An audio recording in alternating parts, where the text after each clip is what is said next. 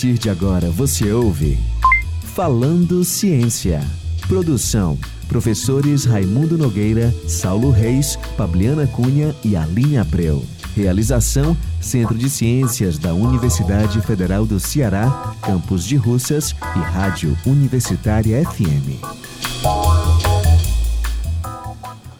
Boa tarde a todos, esse é o nosso querido Falando Ciência, programa da Rádio Universitária F M cento e sete vírgula nove, apresentação minha, professor Raimundo Costa Filho, do Departamento de Física da U F C, com a presença sempre marcante e impressionante dos meus colegas Saulo Reis, do Departamento de Física, e da professora Fabiana Cunha, do Departamento de Química Orgânica e Inorgânica da Universidade Federal do Ceará. No nosso programa de hoje, nós vamos continuar falando com o professor Guilherme Alves de Lima Ren. Ah, o nosso querido professor Guilherme, ele é professor assistente e coordenador da disciplina de doenças infecciosas e parasitárias e do internato em saúde comunitária da Faculdade de Medicina da Universidade Federal do Ceará. Meus pulmões estão muito bem, obrigado. E o nosso tema de hoje vai ser sobre vacinas das outras pandemias, né? No Falando de Ciência de hoje, a Fabiana vai falar um pouco sobre a história das vacinas e, e os dados correntes, né, da, das vacinações, em especial da pandemia de covid dezenove. Depois a gente vai bater esse papo com o professor Guilherme Ren. Perguntas, comentários e sugestões, por favor, envie um e-mail para falando ciência arroba gmail ponto com ou na nossa conta do Instagram, arroba falandociências. Era uma vez na ciência.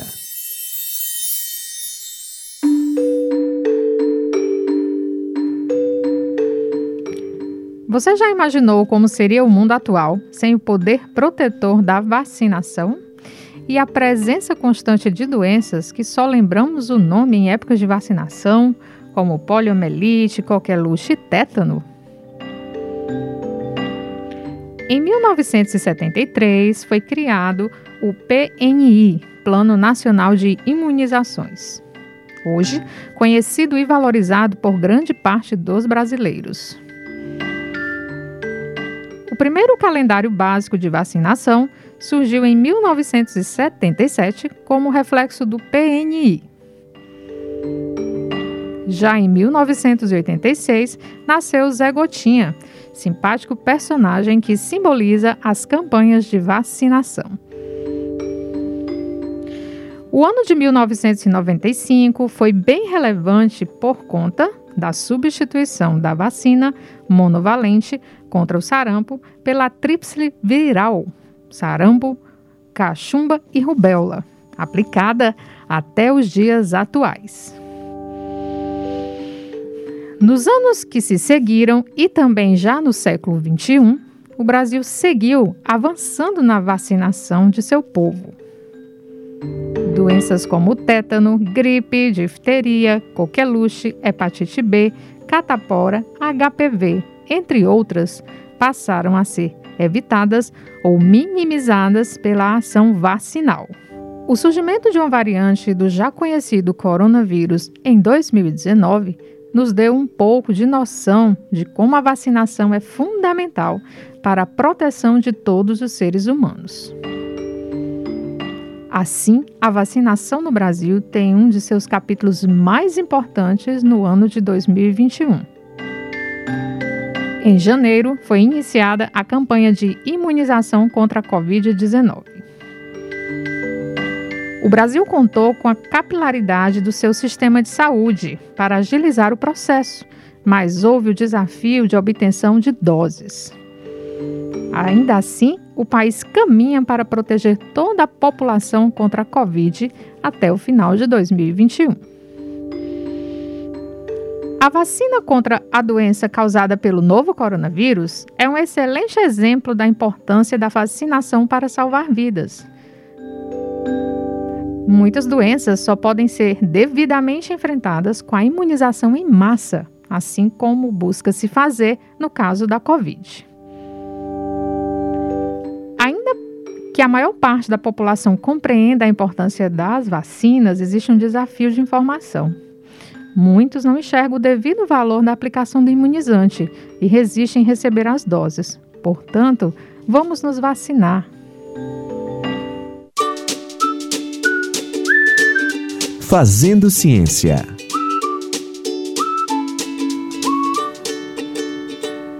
Bem, depois de ouvir essa história contada pela Fabiana, Guilherme, como é que fica essa questão das vacinas, então? O que é que você pode falar para a gente sobre vacinas? Esse já foi um tema discutido aqui, mas é uma outra visão, tá certo? Um professor do infectologista. Muito bem. Eu queria começar dizendo que todo mundo pode perceber que a história da covid dezenove mudou depois que as vacinas entraram em campo, né? Então, vacinas salvam vidas, né? Não só vacina para Covid, né? Então, a gente tem há muito tempo, desde Edward Jenner, né, no século dezenove, de, a primeira vacina, né, contra a varíola e tal. A gente tem um número enorme de vacinas disponíveis para diferentes doenças transmissíveis, e essas vacinas vêm sendo melhoradas ao longo do tempo. A vacina especificamente da Covid, ela é uma, são vacinas que foram desenvolvidas em tempo recorde, em cima de um micro-organismo que não existia há, há muito pouco tempo, né?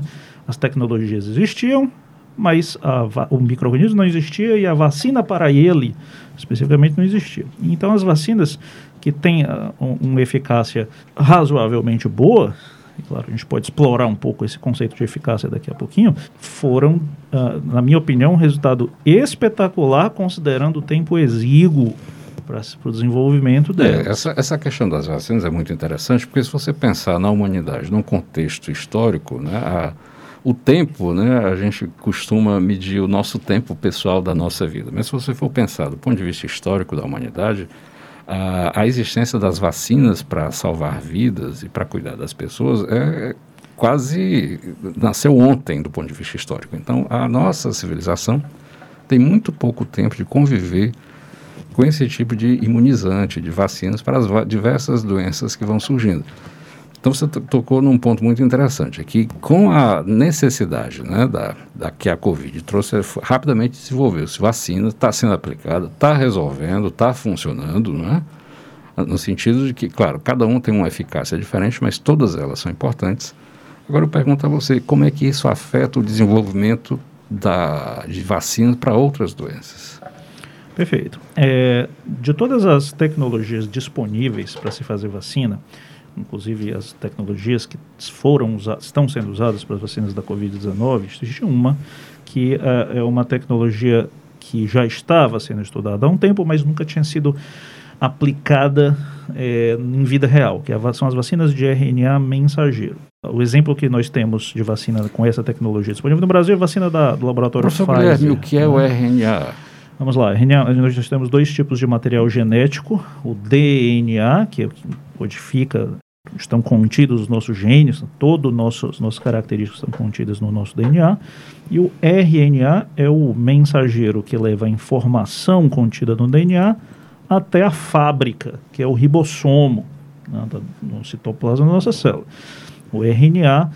Então, ele transmite essa informação do D N A para o ribossomo, para o ribossomo produzir os tijolinhos, né, as, as proteínas que nos formam, né, são os tijolinhos que formam a nossa, a nossa construção. O que é, que é a vacina de R N A mensageiro? É uma vacina que tem, a, você constrói em laboratório um R N A, esse mensageiro, que contém o segredo para as nossas células produzirem proteínas do coronavírus, e o nosso sistema imunológico se depara com essas proteínas, são produzidas pelas nossas próprias células, e produz anticorpos contra elas, Muito nos bem. protegendo de uma futura infecção, Perfeito. que porventura venha a ocorrer. Então, é, essa técnica foi, já existia, como você disse, mas foi usada especificamente para essa doença, né? Exatamente. Mas ela pode ser usada para outras doenças. E isso está em estudo, né? Com, considerando que as vacinas de R N A mensageiro têm os melhores resultados até o momento. Isso in vitro, não estou falando in vivo, né? Do ponto de vista de geração de anticorpos contra os, os, o SARS-CoV dois. É por isso que ela é dita como revolucionária, né? É, é uh, e ela é, é muito menos afeita a efeitos adversos em, é, severos em relação às, outros, às outras tecnologias. Uh, se uh, a gente tem... Foi, a tecnologia foi botada numa prova de fogo de vida real de uma hora para outra e ela funcionou muito bem. Uhum. Né? Então, a gente fica na expectativa de conseguir utilizá-la para futuras uh, vacinas. Quer dizer, vacina dois ponto zero para o sarampo, vacina dois ponto zero para polio, vacina dois ponto zero para cachumba, e etc, et cetera. Então, fora, o, fora essa do R N A mensageiro, existem outros tipos de vacina que são as mais clássicas, né? Você pode falar rapidamente um pouquinho de cada? Sim, é, a gente tem, é, para a covid dezenove, por exemplo, além das vacinas de R N A mensageiro, aqui no Brasil a gente tem a vacina da Pfizer, nós temos vacinas é, feitas de vírus inativado, vírus morto, né? Na verdade é, o, é aquele vírus que tá ali, está morto, mas ele tem lá todo o envoltório dele e ele é capaz de estimular o sistema imunológico a produzir anticorpos contra ele. É, a, o, o exemplo principal que a gente tem é a Coronavac. Uhum. Aqui, né? É, e a gente tem vacinas ah, que usam um vetor viral. O que é um vetor viral? É, ele é mais ou menos um Frankenstein. Você pega um vírus, outro vírus, chamado adenovírus, tira o D N A, o material genético desse adenovírus, coloca dentro, no lugar do material genético do adenovírus, você coloca é, pedaços do coronavírus, do SARS-CoV dois, e você joga esse adenovírus dentro da do, do corrente sanguínea do, do paciente, né? Na, na forma de uma injeção, a vacina. E aí, a, esse adenovírus vai ser captado pelas nossas células, vai literalmente infectar as nossas células, mas ele não tem a capacidade de se reproduzir, porque ele é um Frankenstein, né? Um robozinho. Ah, e aí, os, o, o, as proteínas que serão produzidas são proteínas do coronavírus. Não do que é o material genético que estava sendo carregado pelo Exatamente. E aí, o nosso organismo vai criar uma memória para o coronavírus. Essas, as vacinas de vetor viral que nós temos aqui são a vacina da, da Johnson Johnson, ou, é, em parceria com a Janssen-Cilag, e a, e a vacina da AstraZeneca, certo? Em parceria com a Fiocruz. Essas são as tecnologias que a gente tem de vacinas de coronavírus. Tem outra tecnologia que é amplamente utilizada, mas nós não temos vacina de coronavírus ainda com essa tecnologia, que são as vacinas de vírus vivo atenuado, né? Hum. Essas vacinas, elas, é, elas não são tão preferidas, especialmente para a Covid, porque são vacinas, são os únicos exemplos de tecnologia de vacinas que podem causar a doença para a qual elas se propõem a controlar, né? Porque o vírus é vivo, ele está uhum. enfraquecido, mas ele é vivo. Se eu aplicar uma vacina em você, Saulo, e a é, imunidade estiver baixa, quais são as condições? Se você for imunodeprimido, uhum. se você tiver AIDS avançada sem tratamento, tiver em quimioterapia para um linfoma, tiver em uso de medicamentos imunodepressores, etc, etc, eu te der essa vacina. Se você for uma mulher que está gestante, eu te der essa vacina, você pode pegar a doença pelo micro-organismo atenuado da vacina. Por isso que ela é contraindicada para gestantes e para pessoas imunodeprimidas. Ótimo. Ao contrário das outras vacinas, que são seguras para essas populações. Mas, Guilherme, diga aí para a gente. Todo vírus, toda doença que vem em forma de vírus, que infecta as pessoas dessa forma, a gente consegue fazer uma vacina para ela? Infelizmente, não, né? Os, os vírus têm biologias diferentes. Então, a tem... gente pode dizer que teve sorte no caso da Covid? Com certeza. Com certeza tivemos sorte. Poderia é... ser um vírus que não desse ali para desenvolver uma vacina. Ou que fosse muito difícil de uhum. desenvolver uma vacina. O melhor exemplo disso é o H I V. Uhum. Né? O H I V, é... por que a gente não tem vacina até hoje para o H I V? O H I V, ele tá... ele existe desde a década de cinquenta, uhum. foi descoberto em mil novecentos e oitenta e um e até hoje a gente não tem vacina para ele. Né? quarenta anos depois dos primeiros casos diagnosticados, do vírus ter sido identificado, não temos uma vacina para o H I V. Por quê? Porque o H I V se esconde dentro das nossas células e essas células não informam ao nosso sistema imunológico uhum. que estão infectadas. Então, é, eu estou do lado do professor Saulo, o professor Saulo é uma célula de, que está infectada pelo H I V e eu, eu, não, eu sou um, um soldadinho do organismo que eu fico patrulhando para hum. identificar e destruir as células que estão infectadas por ele. Só o H I V não. se esconde dentro do, do professor Saulo e eu passo do lado dele e não, não percebo não. que ele está infectado. Hum. E então até não... a produção de vacina para esse tipo de vírus é dificultada. Muito difícil, né? Muito difícil. Então a, a luta para produzir uma vacina para o H I V é, é muito custosa, né? A gente avançou muito, uhum. né? A gente está cada vez mais próximo, mas até agora a gente não tem uma vacina eficaz na prevenção do Então, o mesmo se aplicar dengue, então, por que é que a gente ainda não tem uma vacina contra que é um vírus, dengue, né? Por exemplo? É, na verdade, a gente já tem uma vacina, tem duas, né? Já estão liberadas. Uh, tem uma vacina é, do, uh, de um laboratório privado que foi uh, aprovada e comercializada no Brasil uh, na última década. Essa vacina ela ficou disponível nas clínicas privadas e... Uh, e, só que é uma vacina que acabou não pegando, porque é uma vacina que era dada em três doses, separadas uh, por seis meses, né? Então, o cara tomava a primeira dose de hoje, daqui seis meses tomava a segunda, daqui seis meses depois tomava a terceira. E, ah, raramente você completava todo o esquema. Exato. Né? Primeiro grande problema, né? O primeiro grande problema era a adesão ao esquema. Você só está plenamente imunizado depois de um ano, né? É, esse, esse, esse era um problema importante. Segundo, a vacina era uma vacina de vírus vivo, atenuado, né? É a vacina mais fácil, mais barata de ser desenvolvida, mas ela tem aquele problema que não pode ser administrada para pessoas imunocomprometidas, nem gestantes, que são pessoas que acabam tendo uma mortalidade maior por essas doenças. Ah, e terceiro, a vacina, ela acabava que não tinha uma eficácia tão grande em prevenir dengue, ela tinha uma eficácia boa em prevenir complicações de dengue, exceto por um detalhe. Ah, os estudos de pós-comercialização da, dessa vacina acabaram mostrando que algumas pessoas, especificamente as pessoas que nunca tinham tido dengue, quando eram vacinadas com essa vacina e tomavam as, depois da terceira dose da vacina para dengue, ela, ah, se pegasse dengue, se tivesse uma falha vacinal, se pegasse dengue, tinha uma chance um pouco maior de desenvolver dengue mais grave. Hum. Paradoxalmente. Uhum. Então isso acabou... Por, min... era, era improvável, porque tinha que ser uma falha vacinal, mas, é, mas esse caso era mais grave, né? Isso. Embora a mortalidade não tenha aumentado, mas aumentou a internação, por exemplo. E né? Qual é o estado da arte de hoje, pra, por exemplo, vacina para dengue? Então, o primeiro ponto é, é tentar é, resolver o, o problema da adesão a essa vacina que acabou saindo do mercado por conta desses problemas, né? Então, vacina de três dro- doses separadas por seis meses, né? Quebra as pernas, é, é, populacionalmente falando. Então, a, a gente tem uma segunda vacina também feita por um laboratório privado, que é feita em duas doses, melhor, né, adesão, e a gente está em desenvolvimento, é, a gente, eu faço parte de uma equipe do, de um estudo clínico da, do nosso núcleo de medicina tropical, que é sediado no, na Faculdade de Medicina da U F C, em parceria com o Instituto Butantan, de uma vacina em dose única para os quatro sorotipos da dengue. Né? Ela é só uma dose, já é o esquema Irmão, completo, e ela ainda borda não, os quatro, os quatro sorotipos, exatamente. Então, nos estudos anteriores, com um número menor de pessoas, a eficácia vacinal, do ponto de vista de produção de anticorpos, foi muito boa, né?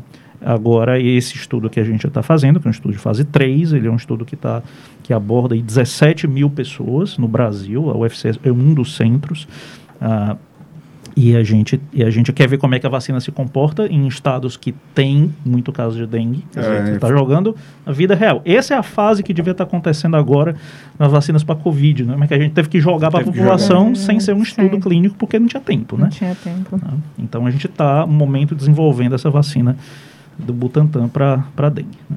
Professor, você falou sobre a questão da eficácia, né? Como é que é pensado esse estudo de eficácia? Um conceito aí que acho que você trouxe várias vezes na sua fala. Pronto, então a, a gente tem... É, é preciso dissecar o conceito de eficácia, tá? Certo. As pessoas simplificam muito as coisas, mas a gente precisa organizar esse, esse conceito.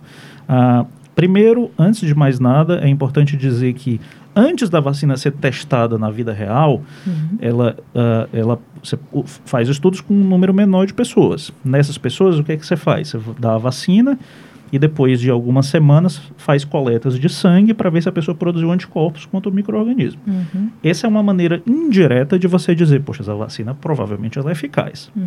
Só que é importante as pessoas entenderem que a presença de anticorpos no sangue não quer dizer necessariamente que a pessoa está imune. Nem que está imune, mesmo que esteja imune naquele momento, você vai estar imune para sempre. Uhum. O coronavírus é o melhor exemplo disso. É por isso que a gente não utiliza na prática aqueles exames que medem os anticorpos, né? O pessoal uhum. diz assim...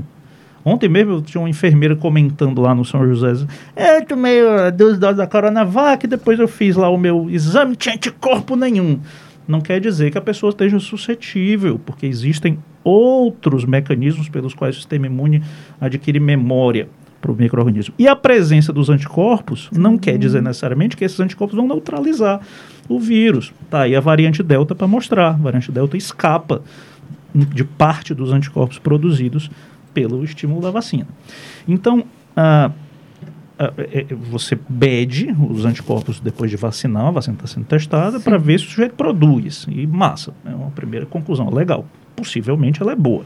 Vamos agora testar na vida real. As pessoas estão se expondo ao, ao, ao Aedes aegypti, ao vírus da dengue. Vamos ver se funciona. Então, a gente disseca a eficácia clínica em quatro mini conceitos, em quatro níveis. Primeiro é, eu tomei a vacina, qual é a, a possibilidade da vacina me proteger quando eu entrar em contato com o vírus? Será que eu vou me infectar? Essa é a primeira eficácia, uhum. né? A segunda eficácia é, se eu me infectar, eu vou desenvolver sintomas, uhum. eu vou ter uma forma assintomática. A terceira é, se eu me infectar e desenvolver sintomas, eu vou ter uma forma grave, vou ter complicações, vou precisar me internar. Uhum. E a quarta eficácia é, se eu desenvolver complicações, tiver uma forma grave, eu vou morrer, qual é a chance de eu morrer? Uhum. E aí eu vou voltar para a vacina da Covid, certo? certo? Que é o que todo mundo, que todo mundo se interessa. Sim. Se a gente olhar só para a eficácia das vacinas da Covid, do ponto de vista de prevenir a infecção, a, a gente vai chamar... Fico um pouco efic... decepcionado com... Sim, a eficácia ela é considerada modesta, certo? certo. É uma eficácia modesta para as vacinas de vírus uh, inativado, como é o caso da Coronavac, modesta para boa... para as vacinas de, de vetor viral. E, que é o caso da AstraZeneca, isso, popularmente. E uma, e uma eficácia boa, mas não excelente, para as vacinas de R N A mensageiro.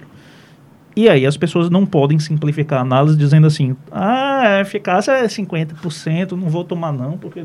porque o que a gente precisa olhar, não é, essa não é a eficácia mais importante. Sim. A eficácia, as eficácias mais importantes são as três seguintes. Uhum. Qual é a chance de eu desenvolver sintomas se eu for infectado? Porque metade das pessoas vacinadas vão desenvolver sintomas, quando quer dizer, vão se infectar, de fato, quando encontrarem com o coronavírus. Agora, você não preferiria entrar em contato com o coronavírus, ser infectado e não desenvolver sintoma nenhum? Você nem sabe que foi infectado. Que bom, nem tive sintoma. E se você desenvolver sintomas, em vez de, ser, em vez de serem sintomas hum, muito grave, intensos, né? Você fica afastado do teu trabalho, provavelmente tem uma carga viral maior, ou seja, dissemina mais o vírus hum. para outras pessoas. Não, você tem sintomas leves, um resfriado, uma gripe leve, perde muito menos dias de trabalho, né? Uhum. Usa muito menos o sistema de saúde. E se tiver uma forma grave e precisar se internar, que é um número bem pequenininho de pessoas... provavelmente você vai ter uma boa resposta ao tratamento. Aí, nesses dificilmente casos, você vai morrer. Aí nossa... a gente aí a gente está falando de uma eficácia excepcional hum. de todas as vacinas. Tá? Muito boa essa bem informação, né, para as pessoas ouvirem. É, até mesmo porque é, é, tem muito, houve muita confusão quanto à Coronavac, né? Então, até a Coronavac, para casos de, para desenvolver sintomas graves, internação, ela é muito eficaz. Muito, ou seja, a mensagem é se vacine se puder, né? É. Agora eu fico curioso, Guilherme, porque uh, todo esse relato que você faz, eu fico pensando na, na pessoa, no ser humano, né? Uh, o mundo da medicina é muito vasto. Geralmente, quando a gente tem uma pessoa aqui que a gente está conversando, a gente pergunta, ah, por que é que você resolveu estudar física? Por que é que você est- resolveu estudar química? Né? Aqui a gente já dissecou muito esse assunto. No seu caso, eu não vou nem perguntar por que é que você resolveu estudar ou fazer medicina. A pergunta é por que é que você acabou entrando para a área de infectologia. Muito bem.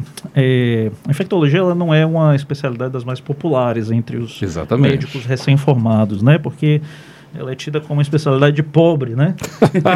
O cara não faz, não faz procedimento, o cara não faz endoscopia, não opera, não sei o quê, o cara não ganha, não ganha. Só com consulta o cara não consegue, não consegue ficar rico, né? O pessoal vai ficar rico. O famoso né? cirurgião plástico. É, né? Neurocirurgião. Isso. Tal, né? Então... Uh, Bom, o que, que me atraiu na infectologia? Quando eu entrei na faculdade, isso aí remonta lá ao início da minha faculdade. Eu entrei na faculdade de medicina, eu sou formado na U F C, uhum. eu, eu não queria saber de, de gente, eu não queria ser médico de gente, eu queria ser cientista. Não queria... Assim, isso não é dizer, faça veterinário, então. Pô, pode ser. Né? Então, eu, eu queria, queria ficar dentro de um laboratório tocando experimento, né? Eu não era muito bom em interações sociais, né? E aí eu, de fato, tentei seguir por esse caminho dentro da faculdade. No meu começo, nos meus dois primeiros anos de, de faculdade, eu comecei a estagiar num laboratório de microbiologia do Hospital Universitário. E adorava. Rapaz, isso é isso aqui que eu quero para mim. Quero ser microbiologista, né? É... O que é que faz mesmo o microbiologista? Nossa, a gente faz muita coisa legal, né? A gente, você tem um paciente internado com infecção bacteriana, pega, manda um material clínico para a gente, para a gente encontrar o micro-organismo e dizer ao médico... É uma investigação fascinante, né? Nossa, dizer ao médico assistente do paciente, ó, esse aqui é o erre gê, o cê pê efe da bactéria que está matando o seu paciente, ela gosta desses antibióticos, não gosta desses. Usa antibiótico tal, e aí ele vai lá e salva a vida do sujeito. Muito é, bem. Resumindo, é isso aí. Eu entrei, comecei a estagiar no laboratório de microbiologia e decidi que eu queria fazer aquilo para a minha vida. Até que eu tive uma experiência lá no hospital universitário, que tinha o aniversário da nossa chefe, numa ponta do hospital, e a gente levou, os estagiários levaram um balão, língua de sogra, chapéuzinho, não sei o quê. E aí, quando terminou lá o aniversário, a gente voltou para a área do laboratório, e para passar para o laboratório, o nosso laboratório, a gente passava pela área de, co- área de coleta de sangue do, do, hospital, do laboratório do hospital universitário. E tinha lá, já eram lá, dez horas da manhã, não tinha mais nem, quase ninguém, tinha lá uma criança no colo da mãe, a coletora tentando lá coletar a criança, gritando, né, esperneando no colo da mãe, e a gente, né, se entreolhou assim, fomos lá e botamos lá um chapéuzinho, demos um balão ali, brincamos um pouquinho para a criança, e aquilo facilitou A, a realização do exame, né? Nesse dia eu tive um insight, eu pensei assim, rapaz, que interessante, né? Eu, que diferença a gente fez para essa criança, sem nenhuma tecnologia, eu não tinha um carimbo, eu estava no, sei lá, no terceiro semestre da faculdade, não tinha um robô cirurgião de dois milhões de dólares, não tinha um antibiótico de última geração, não tinha uma vacina de erre ene a mensageiro. Eu tinha um chapéu de aniversário, uhum. um, uma língua de sogra. É o famoso Patch Adams, né? É, olha aí, é, né? Eu acho que essa seria a recomendação lá do... Já, já existia, né? É, exatamente. Né? Eles obrigavam a gente a assistir o filme, inclusive. É sério? No início da faculdade, uhum. a, a semana de recepção é dos alunos. E aí eu pensei nisso, mas deixei isso guardado, né? Quando a gente chegou no, no ciclo clínico da faculdade, né, o terceiro, quarto ano da, de faculdade, a gente começa a ter contato com os pacientes, né? E aí eu, eu descobri que eu gostava muito de ir lá, a gente tinha que ir lá examinar paciente no hospital, colher história de paciente e tal, e eu gostava de sentar e ficar batendo papo com os pacientes, né? E aí eu comecei a entender que eu gostava muito de, de, de fazer a difer- alguma diferença na vida daqueles doentes. Uhum. E aí eu, o primeiro motivo pelo qual eu fiz infectologia é que eu juntei a paixão pela microbiologia, verdade, pelos micro-organismos, verdade, com gostar de gente. E aí eu, bom, só podia ser a infectologia, né?